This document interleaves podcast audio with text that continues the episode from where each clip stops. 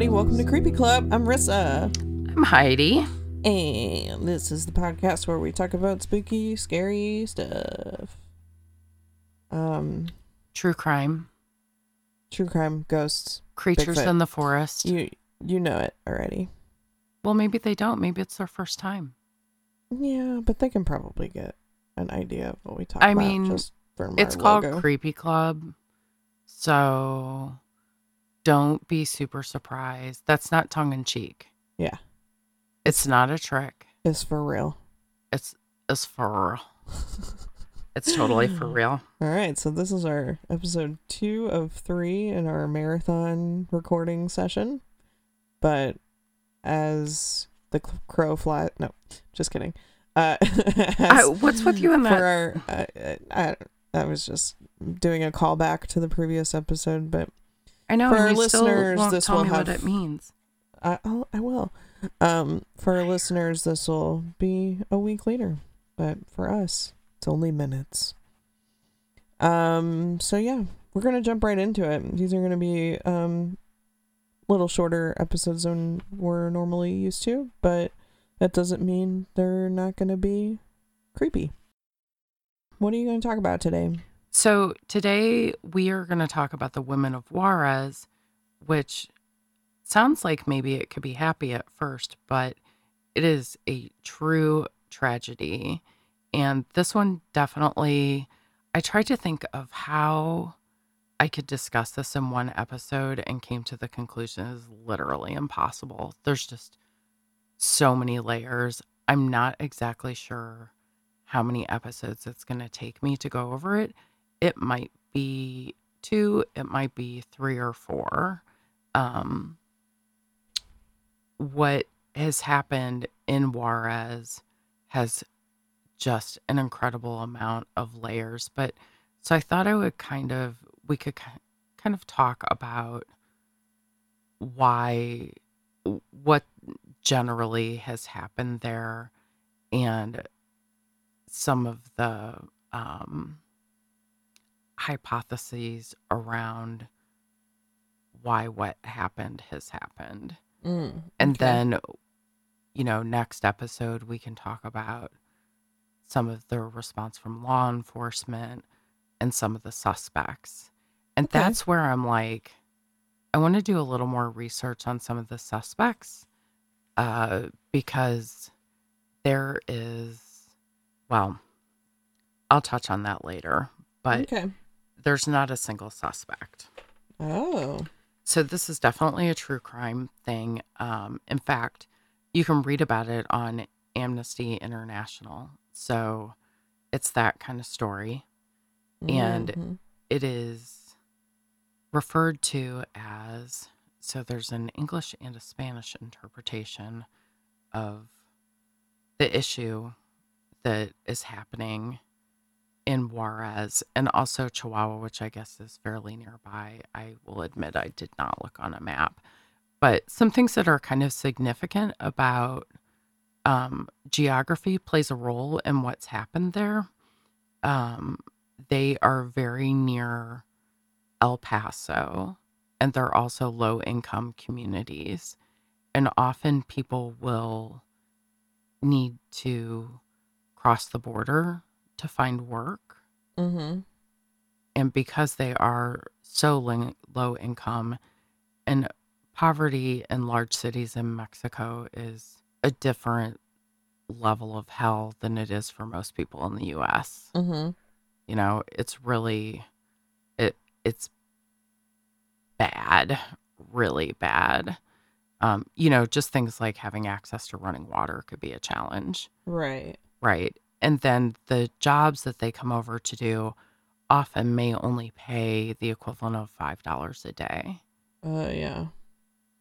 Frequently, the people that are crossing are working in factories, and the end product are things like um, low price clothing and other, you know, what people think of as disposable goods. They're not, you know, it's not high quality clothing that people are, it's not a Lands sweater you're going to keep for 10 years. Right. It's fashion clothing that you're expecting to wear for one or two seasons. Um, and uh, because people are poor, few of them have cars and rely on public transit or walk, Mm-hmm. which could be a considerable distance. If you were at the city center of uh, the city of Juarez, or um, if you'd like to hear my bad Spanish, we could call it the Ciudad Juarez. And uh, my friend last night was over who is relatively fluent in Spanish. And I said, Donde, es, donde está el biblioteca?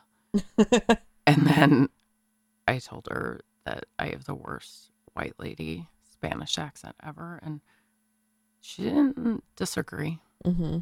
Okay, so if you were to go by foot, if you had no couldn't afford transportation at all, and you go from the city center of Juarez to El Paso in the state of Chihuahua, which I was thinking Chihuahua was another city, but it's not. It's I guess the state or whatever the equivalent of a state would be in Mexico. Not really sure. Um, center to center is less than seven miles. So, not going to say that's a walk I'd want to do twice a day, but it Mhm. could be done. And that's center to center. So, you could look, live in like Chavania, which is much, much closer to the border, and only have to walk a couple miles Yeah. you wouldn't necessarily be walking that full distance. Or alternatively, you could live on the other side of the city center and have an even longer trek. Yeah. If you take a bus, and thank you, Google Maps, for providing this information, um, city center to city center is about a 30 minute bus ride. So that's certainly manageable. I don't know, I did not look into um, how customs works for that. Mm-hmm. Like if you would also have a daily, um, I would assume you have a daily trip through cru- customs, but like, does that add another hour to your long ass day? yeah. Anyway, um, many, many people make this trek from one side of the border because Chihuahua is very poor Mm-hmm. and job opportunities are just not fab. Yeah. There's just not a lot of opportunity there. What is extremely alarming and upsetting is that, and I'm looking at this particular article.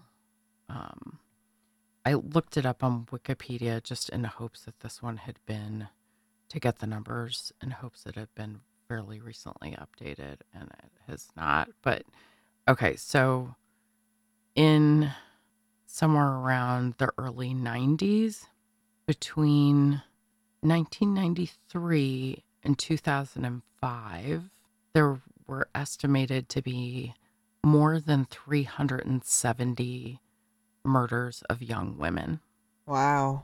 in that area. Uh huh. After serving 155 out of 340 documented, a government committee found that roughly half were prompted by motives like robbery and gang wars, while a little more than a third involved sexual assault. Hmm. So that was in that was what was reported in 2003. A much more recent article that I found. So think about last reported in what I say 2003 was 370 Yeah.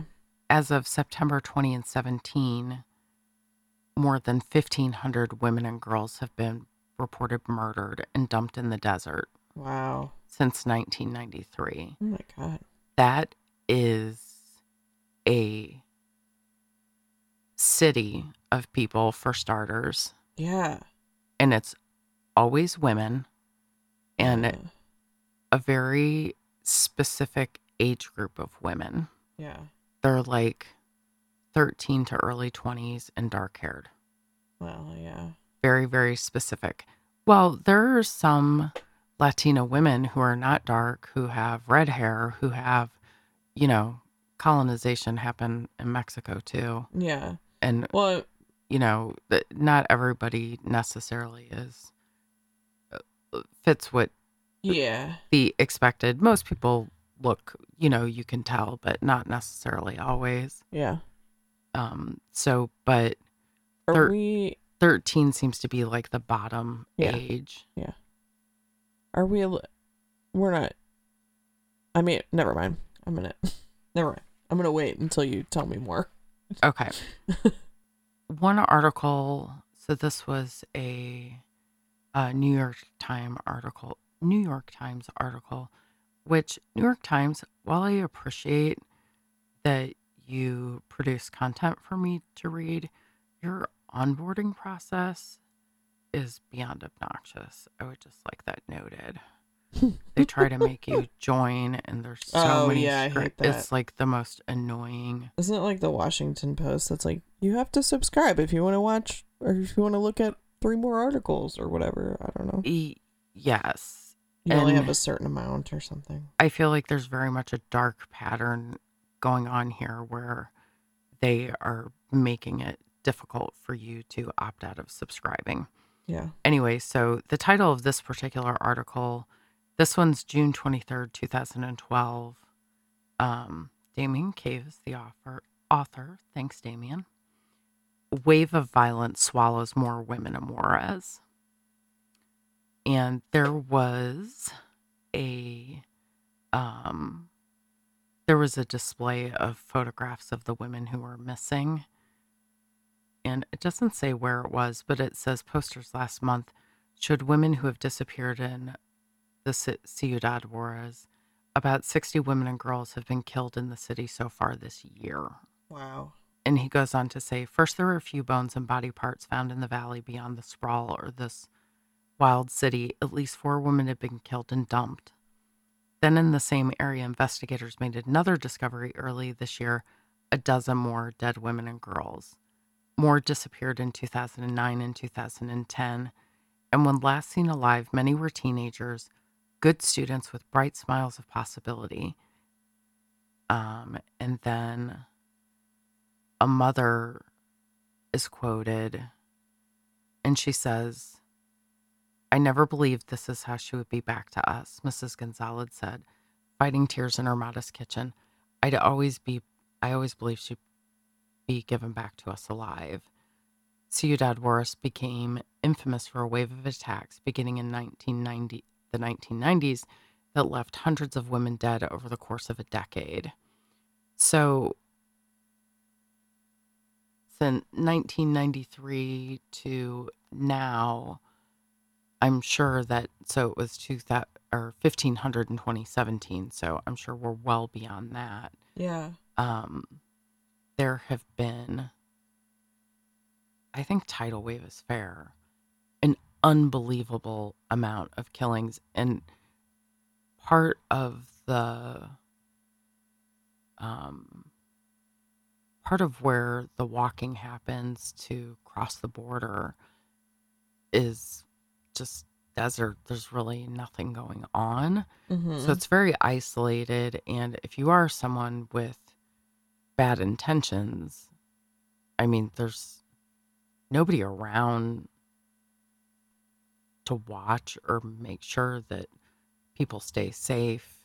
You're just completely isolated. Or, you know, maybe you see other people who are headed for work as well or headed home from work. But um, there's not like a public path that's lit or you know police patrol of that area like we would think of here yeah. you know Yeah. it's much more isolated but it, so they call it femicide Oh. yeah it got its own name because it was Mhm. so significant what is disturbing about this case is that they think that it is a combination of serial killers, gang violence, um, and sex trafficking. Yeah, well, that's what I was gonna ask earlier because you you'd mentioned that they're all around the same age and they're all same hair color, and we know from previous episodes that serial killers tend to have an mo as far as Right. what their victim's going to be. But I was like, these and pedophiles too. these numbers are so staggering that how could it be just one serial killer?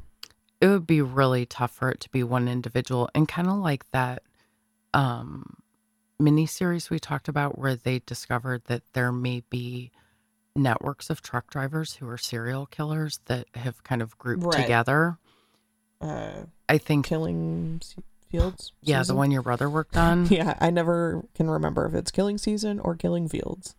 Yeah, that they, you know, as they dug deeper, they were even more disturbed to learn that there are these sort of formalized networks of Right. deviance. And I think that that is likely here as well. That, you know, maybe people, I don't know, did the dark web exist in digital form in 1993? Who knows? But I'm sure that people who have inter- interests at that level of deviance have a way of connecting with each other. Yeah, You know, if nothing else for inspiration, because they have to have someone to brag to that's not going to turn them in. right. You know, because their ego is so tied up in that stuff. So they think that, um, or rather, their insecurities, their like bottomless pit of insecurities, forces them into a position where they have to brag or they perish. You right. know, Yeah. um so they think that some of it is gang violence you know retaliation or robbery or whatever that that could account for part of it and then there was a more recent story in the last couple of years where they untra- uncovered a significant sex trafficking ring Yeah. that that ended up accounting for some but certainly not all of the missing women yeah. so there's this stew of evil that just hangs over that path. What I find really shocking is that um, the Mexican government hasn't taken measures to create a safe path, knowing that this is this is something that people are doing every day. Yeah. And it's not just one or two people, it's a significant number of yeah. people why is there not a walking biking path i mean 7 There's a miles conspiracy here somewhere, right? 7 miles is not an impossible feat it's not 7000 miles Yeah. I mean the great wall of china is pretty fucking long and that got done Yeah. So maybe it seems like there's some connection to the government. well when the sex trafficking thing came out absolutely Oh. the Mexican police are not exactly known for being um, on the up and up overall. yeah. There are lots and lots of dirty cops and government officials. Right. And I'm some other day I'd like to dig into the history of why that is the way that it is because it certainly isn't everyone, right? Like there's some people in every profession you have some people who are there for all the right reasons and um are genuine in their desire to help and then you're always going to have somebody who's just a dick right. and shows up for the paycheck, phones in all of their responsibilities, and doesn't really give a shit and is just looking for opportunities to game the system or make some kind of grab for themselves. Yeah. But in these kind of situations, that second category of people seems to be, instead of being an outlier, they're the dominant group. And how does that dynamic develop over time?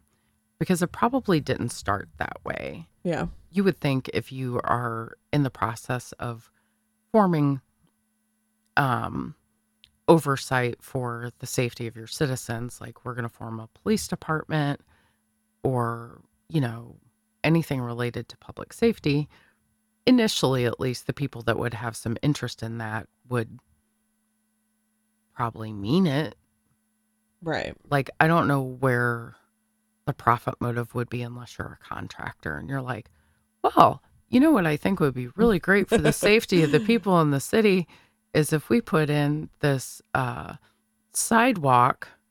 Oh shit, I can make those, you know. Right. Unless it's something like that, I would think that it starts out probably for the right reasons.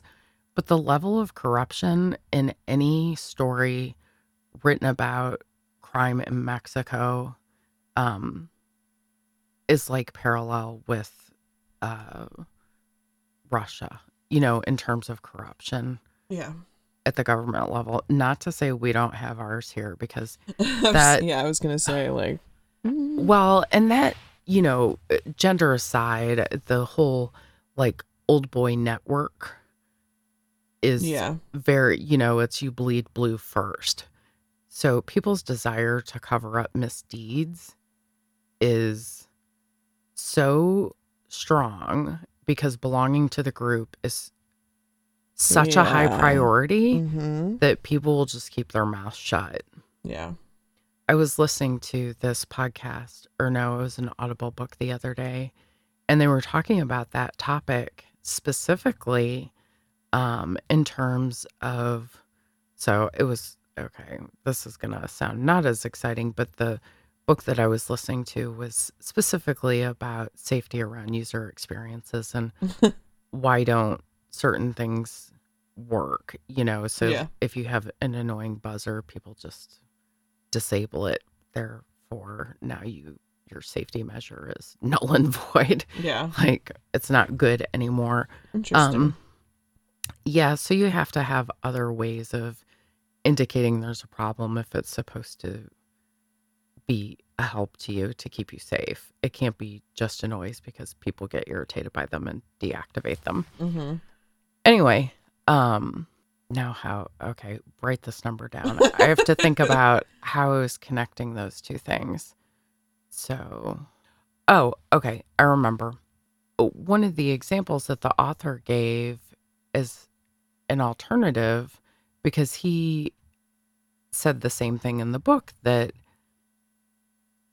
when interviewing people about those kinds of things or even if it was just something even more basic like observing someone doing a task at their job and to try and figure out if the software that they have is working for them or not people were very reluctant to report errors Huh. like there is something about humans that makes them not want to do that Yeah, I get that.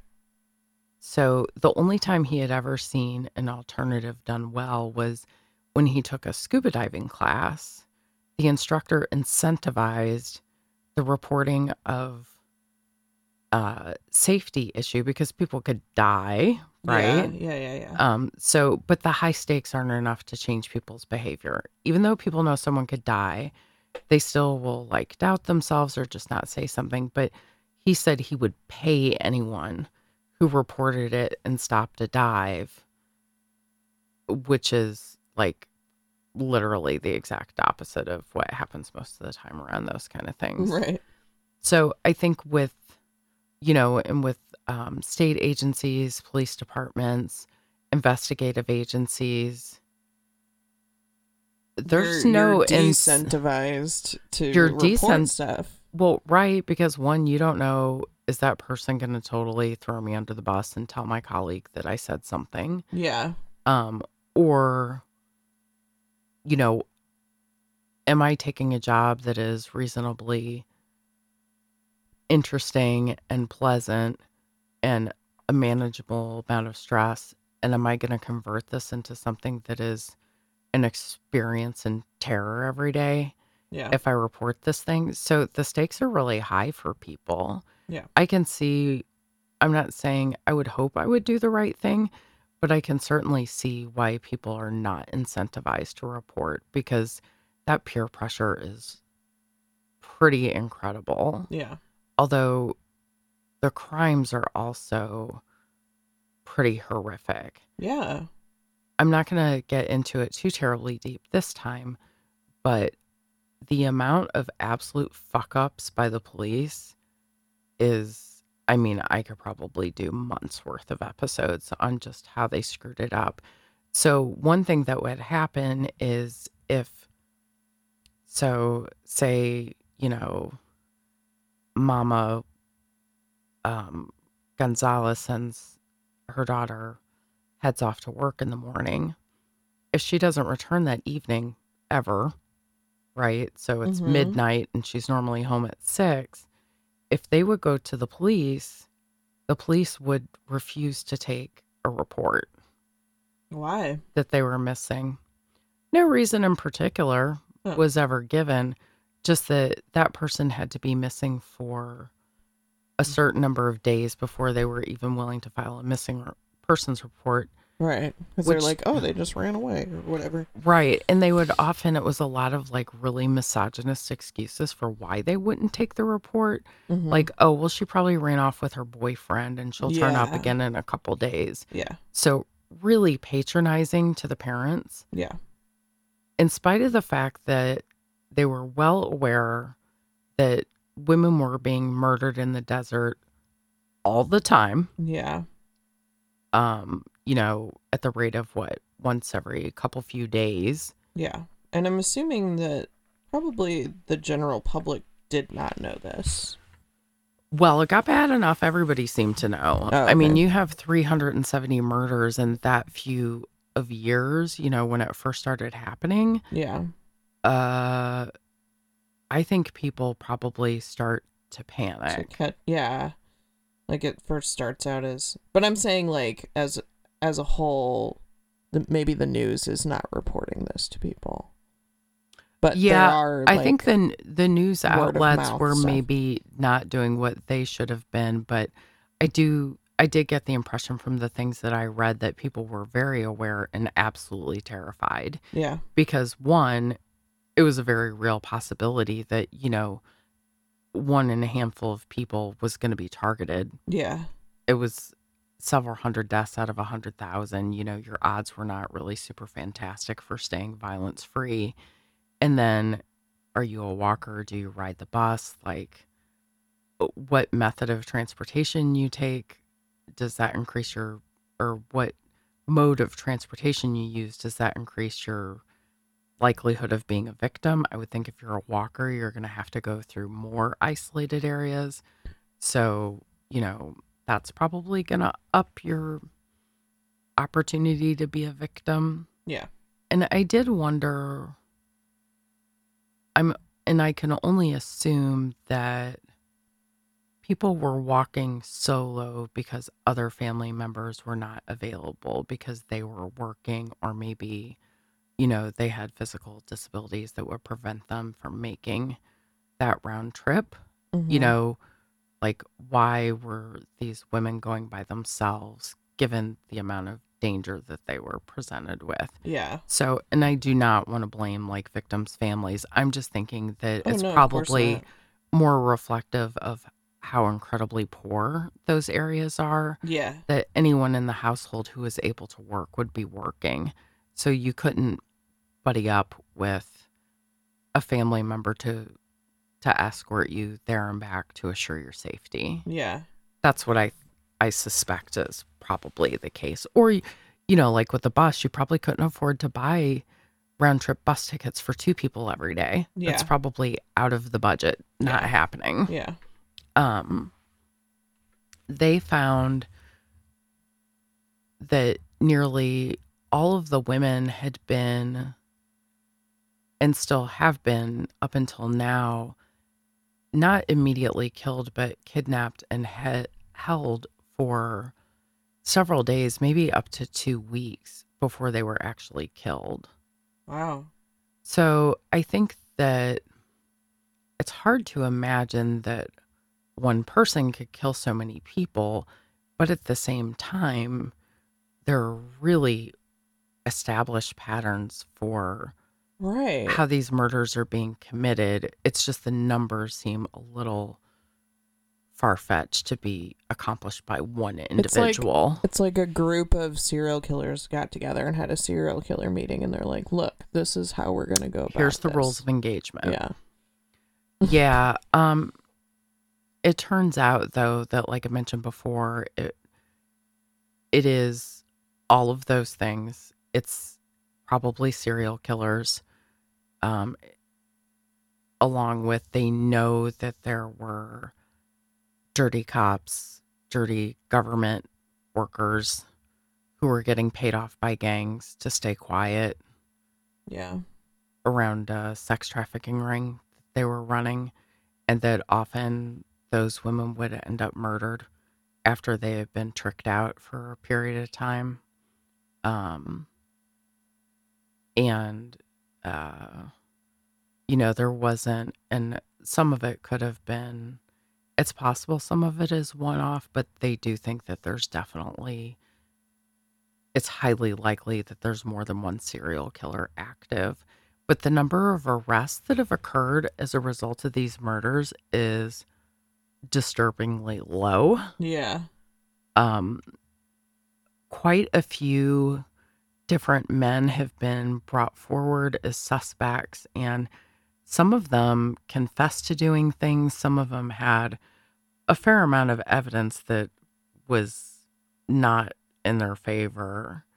And there are a handful of people in jail, but every time something happened, the police would be like, We nailed it. We got it. This is not going to be a problem anymore. Yeah. We got your guy. Yeah. And then people would still continue to be killed in the same way. And do they kind of have they arrested people falsely because they wanted it to fit the narrative or whatever?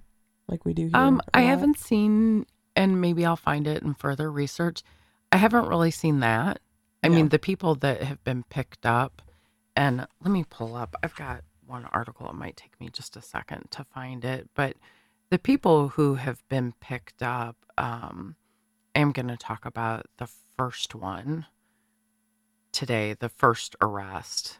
Mhm. Um, I wouldn't say they were, you know, huge surprises. Mhm. I mean, well, maybe for their families, but it wasn't like, oh, I can't possibly see how that could happen. You know, Yeah. there was something about it that you thought, okay, well, I can see how somebody who's got that kind of mind that's just broken would be attracted to this particular lifestyle because it provides opportunity. Yeah.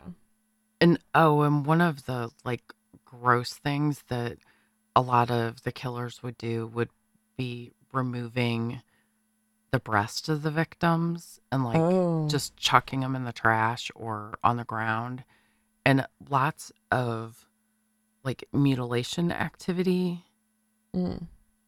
so it does you know just if you think about those things you think like that's so specific that has to be one person Yeah. but it's impossible that one person could do all of those things Yeah. the first arrest was an Egyptian chemist, and his name is Abdel Latif Sharif. An Egyptian chemist. Correct. Okay. Uh, he claimed to have been sexually abused as a child, specifically sodomized by his father and other male relatives. Mm. immigrated to the US in 1970. Originally came and lived in New York. Um, had a reputation for being a drinker, being promiscuous.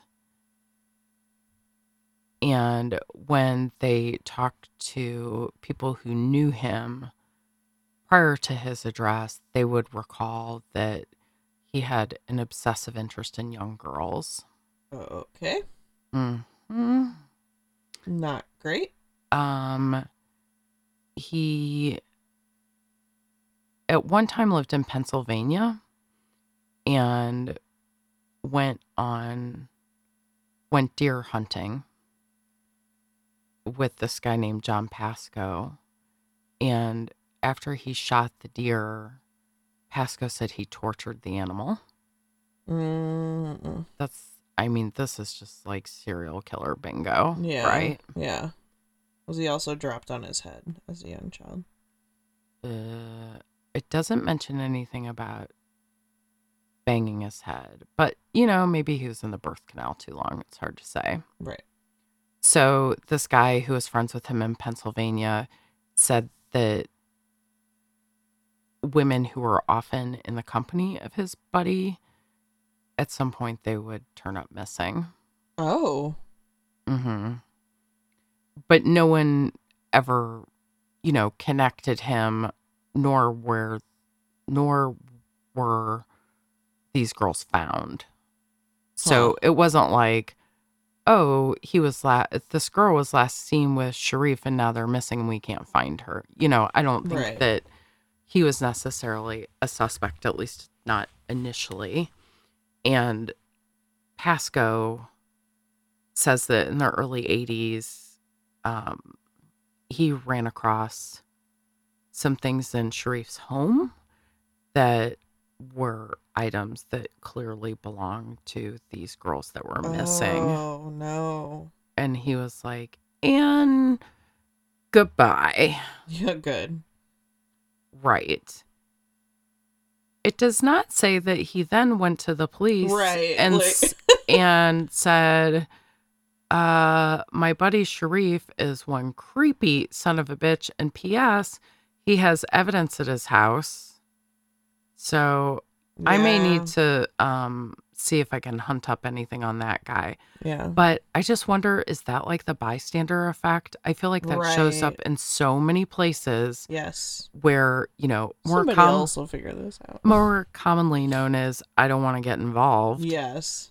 whether it be conscious or Not my circus, not my monkeys. Yeah, or I wonder if he just might have been scared absolute shitless. It doesn't say Yeah, that whether or not scary. Sharif noticed that he found those things and was like, I will gut you like a pig if you tell anyone. I mean, that's absolutely possible as well. Totally. Yeah. Um, but somehow he was able to make um make a break.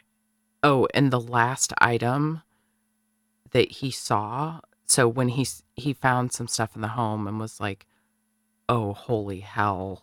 This this is no bueno. Not good." Yeah. And also noticed that there was a dirty shovel on the front porch. Oh no. Yeah. Mm-mm. Bye-bye. Mm. So later, that was in, um, that was sometime in the late 70s. By the early 1980s, he had moved to Florida and was living in Palm Beach, where he worked as an engineer as well as a chemist. And he was working for, you know, a large commercial company. Um, and he was so good at his job that the company actually created an department for him to run. Oh. So his work ethic was on point. Okay. Mm-hmm.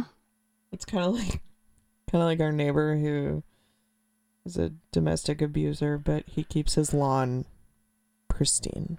I mean, if he owned a lawn company and wasn't constantly a drunk asshole, I would absolutely pay him to mow my lawn. Yeah. Yeah, but that would also require him being in my yard. So if he could maybe just do it from his yard somehow, that'd be great. Drone lawnmower. Yeah, well, I still think that we should get a goat for the block. And then like Monday's my day for the goat, Yeah. Tuesday's your day. And then it's, you know, environmentally friendly and Yeah. the block has a pet goat. Sweet. It's a win for everybody. Yeah. Anyway, so uh Sharif is in Florida, living in Palm Beach. It's nice, nice, nice neighborhood, uh, I believe on the Atlantic side. And he's working for this this company. He's well respected chemist and engineer. So he sounds like you know, I mean, who knows if people were a big fan of him personality wise, but as far as his career goes, he's progressing and doing well. Mm-hmm. And then, oops, he took home a young lady, beat and raped at her repeatedly. And then, oddly, after the whole thing happened, he was like, Oh, I didn't Did I hurt you? What? Do you need to go to a hospital? Are you okay? Like, shifted to make it appear. My suspicion is that he was trying to manipulate the situation and act like, oh, I just thought you were kind of into the rough stuff. And Oh, okay. maybe I certainly didn't mean to take it this far. Um, are you all right? Yeah. So, um, it that that particular incident did end up in court. Mm-hmm. Um, he had then there was a second woman in West Palm Beach. He got a whole 45 days for the second one. Mm-hmm. Uh-huh. Such a harsh punishment. Yeah. And for the first one, he got probation. Cool. Yeah, where everyone was definitely safer. Yeah. hmm Um, the thing that's kind of extra gross is that his employer bankrolled his defense. Wow. hmm Hmm.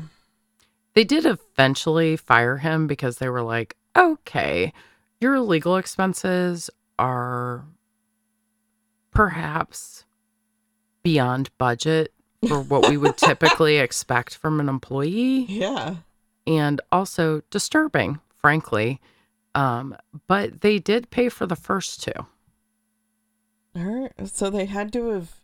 I mean, that is really disturbing on a lot of levels.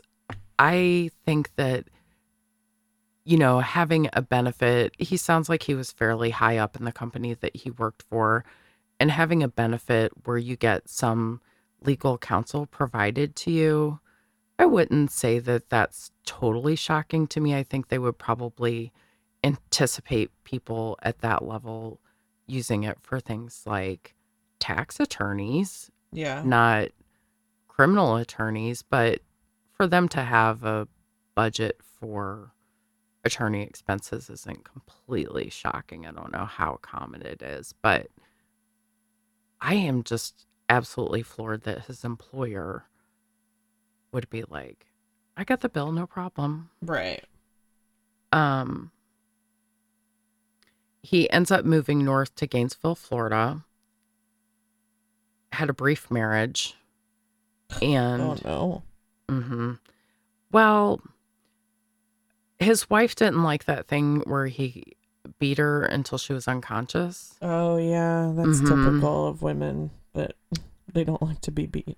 Yeah, and then he was like, "Ooh, this place is a hot mess. I better get a live-in housekeeper and beat the fuck out of her."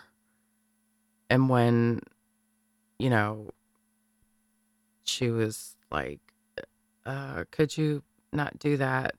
He's like, mm, "I'm gonna bury you in the backwoods. Shut the Oh. fuck up. Oh. I've done it before. I'll do it again." Oh, dude. hmm Now that time they did actually hold him without bond, so he Hmm. did have to sit around locked up for that one. Except for then he escaped.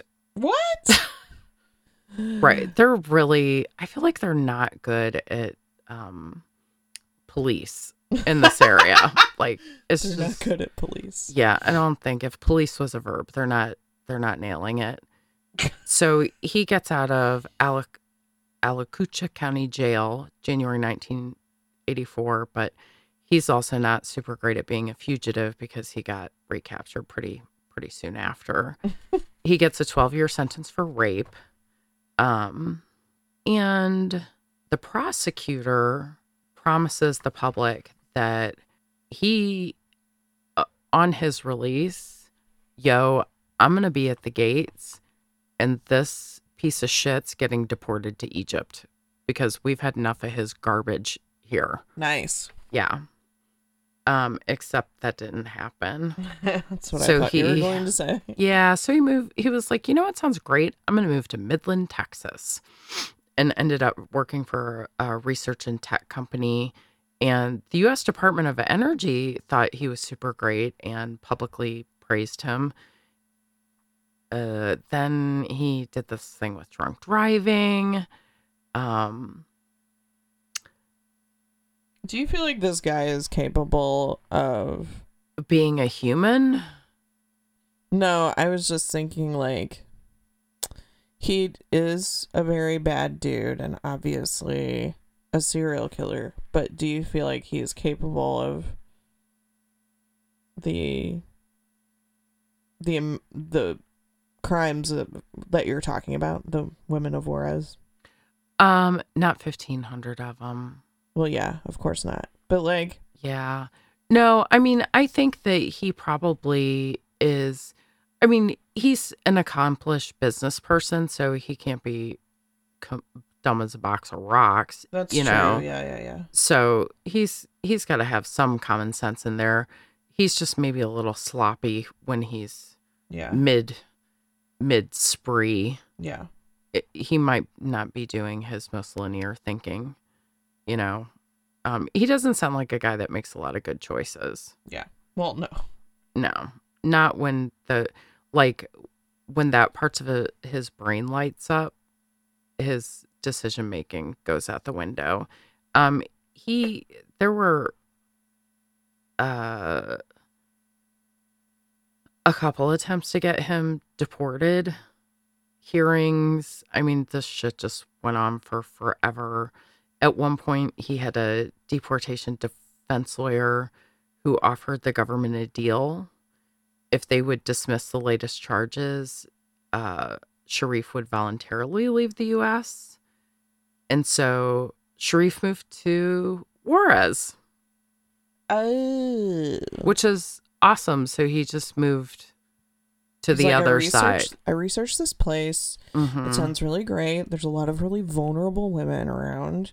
And it, it just sounds like the perfect ideal place for me to live. Yep. And then just the last couple things, and then I'm gonna I'm gonna do my cliffhanger because I'm over time. Yeah. So in 1995, in the fall, he marries a young Makidora, Maquiladora, Maki Maquiadora, and surprise, she was like, "Yo, dude, totally raped me." Mm-hmm. apparently relocation did not stop his terrifying lifestyle. Uh, I'm surprised. shocking. I mean, thank God he deported himself because everything's better now. I just, I don't get like, yay for getting him out of this place, but deporting him just moves him to a different place. right. Doesn't really, I feel like we're failing to look at the root He's your problem now. the root problem. Um he also let her know that uh he could kill her and dump her body. So that's not very nice. And specifically called out a desert region. Oh. So mm, hmm that's a little bit of a thinker. And it was a place that victims had been found. yeah. Doesn't say why, but at some point the charges were withdrawn. I'm going to guess money Yeah. and um, then there was his 17 year old girlfriend who was found raped and murdered. That was the one that finally got him in 1999, and he got a 30 year sentence. Oh, that's good. Yeah. So initially, the police were like, "Yay, we did it! No more, no more murders of in the city of Juarez. Our women are safe." Except not really. Um, this particular article says one month after Sharif was in custody, police acknowledged that 520 people had vanished in the last 11 months and that an important percentage of them are female adolescents. Another situation solution was needed, and authorities offered it in the form of a bizarre conspiracy theory. What? Cliffhanger. Oh. We'll find oh. out more about that later. Wow. Yeah. Y'all City are gonna have to wait a is- whole two weeks for that. I know. Well, that is certainly interesting. And I kind of like that we're both doing these kind of mini series. Yeah, it wasn't my initial plan, but then when I started doing the research, I was like, this uh, well, one, it went over a couple decades, Mhm. a few decades. Like it went on for such a long time. There's just a lot of ground to cover. And he's not the only serial killer that's been identified. Yeah. So there's, I mean, we could probably do an episode just on him and his weird ass. Yeah. You know what I mean? Um, but I think one of the things that's really interesting about this particular case is the amount, the colossal amount of screw ups by agencies that are supposed to be helping. Yeah. Well, that seems like a theme, unfortunately, with a lot of serial killer cases. Yeah, I feel like if um you know, we didn't have you know, Tom and Jerry running things most of the time Yeah. or like Bugs Bunny chief of police, yeah. we might fare a little better. know. I I, feel like that's insulting to Bugs Bunny. I feel like he he might do a it's good job. I'm not saying that there aren't certainly very good detectives Yeah. and investigators out there. I think that there are, but I also think that there's some really incompetent people who make some horrific blunders. When I called on that uh, situation next door where the woman had the head wound, the cop that showed up said, "Oh, where is it?" Then stuck stuck his ungloved hand on her bloody wound, Ew. and I was like, "Didn't they teach you better in police school?" well, like, and e- even just as a human being, don't touch people's wounds. not their bloody head gash. Ew. And I'm like, you can look at her and see that she's a drug addict. You don't know if she's been a needle user or Mm, you're just stupid. yeah. So, yeah, uh, he was not the smartest, sharpest tool in the shed, but you know, he got in. Well, uh, on that note, uh, thank you, Braden Henze, for our intro and outro music. Thanks, buddy. If you would like to share a story or a topic suggestion, tweet us at Creepy Club Pod or email us at creepyclubpodcast at gmail.com. Like us on Facebook at facebook.com slash creepyclubpodcast or follow us on Instagram at Creepy Club Podcast. You can follow me at Risboombah, R I S B O O M B A H, or you can follow Heidi at Creepy Club Heidi. For the meeting minutes, go to creepyclubpodcast.com. We'll share some pictures and links and things like that that Stuff. are um, relevant to the episode. And we would love it if you could rate, review, subscribe to us on iTunes or whatever podcast app that you prefer, and tell all your friends about us. Uh, thanks so much for listening, and we'll see you on the next one. Meeting adjourned. Peace.